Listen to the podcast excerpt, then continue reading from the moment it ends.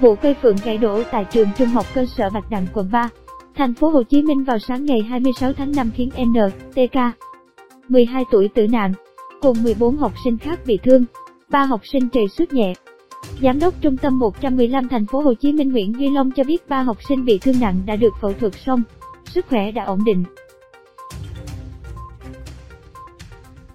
Việc đổ cây trong trường hợp này được xem là sự cố hay trách nhiệm thuộc về ai?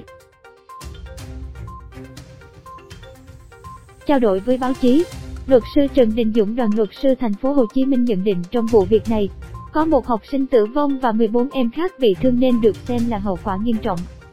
Việc đầu tiên mà cơ quan chức năng cần làm là xác minh, làm rõ nguyên nhân dẫn đến vụ cây gãy đổ. Theo luật sư Dũng, nếu kiểm tra không có sai phạm nào trong nguyên tắc chăm sóc, quản lý cây thì sự việc này được xem là tai nạn, không ai phải chịu trách nhiệm.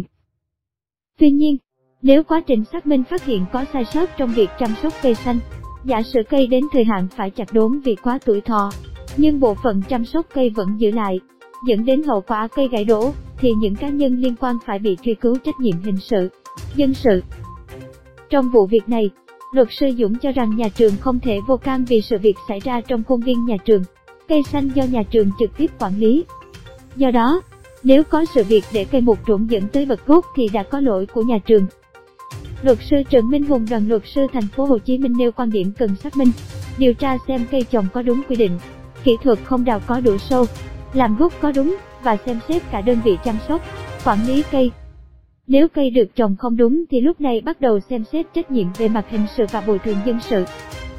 Trong buổi họp báo cung cấp thông tin về vụ tai nạn tại trường trung học cơ sở Bạch Đằng chiều ngày 26 tháng 5, Hiệu trưởng Nguyễn Vạn Phúc cho biết ông rất bất ngờ về tai nạn.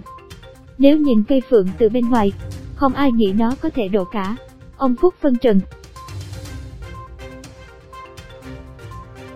Ông Phúc cho biết cây phượng của trường được trồng từ năm 1996 hàng năm.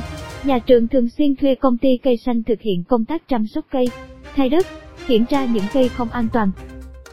Tại quận 3, các trường tiến hành thuê công ty cây xanh chăm sóc để đỡ nguy hiểm khi dông lốc. Đây là việc làm thường xuyên, ông Phúc cho hay. Nói về trách nhiệm sau khi sự cố xảy ra, ông Phúc chia sẻ sự cố đáng tiếc xảy ra nhà trường không mong muốn nhưng nó xảy ra rồi thì phải chấp nhận. Phóng viên hỏi trách nhiệm quản lý cây thuộc về ai thì rõ ràng trưởng cái trường có trách nhiệm trước. Bản thân tôi là chịu trách nhiệm chính.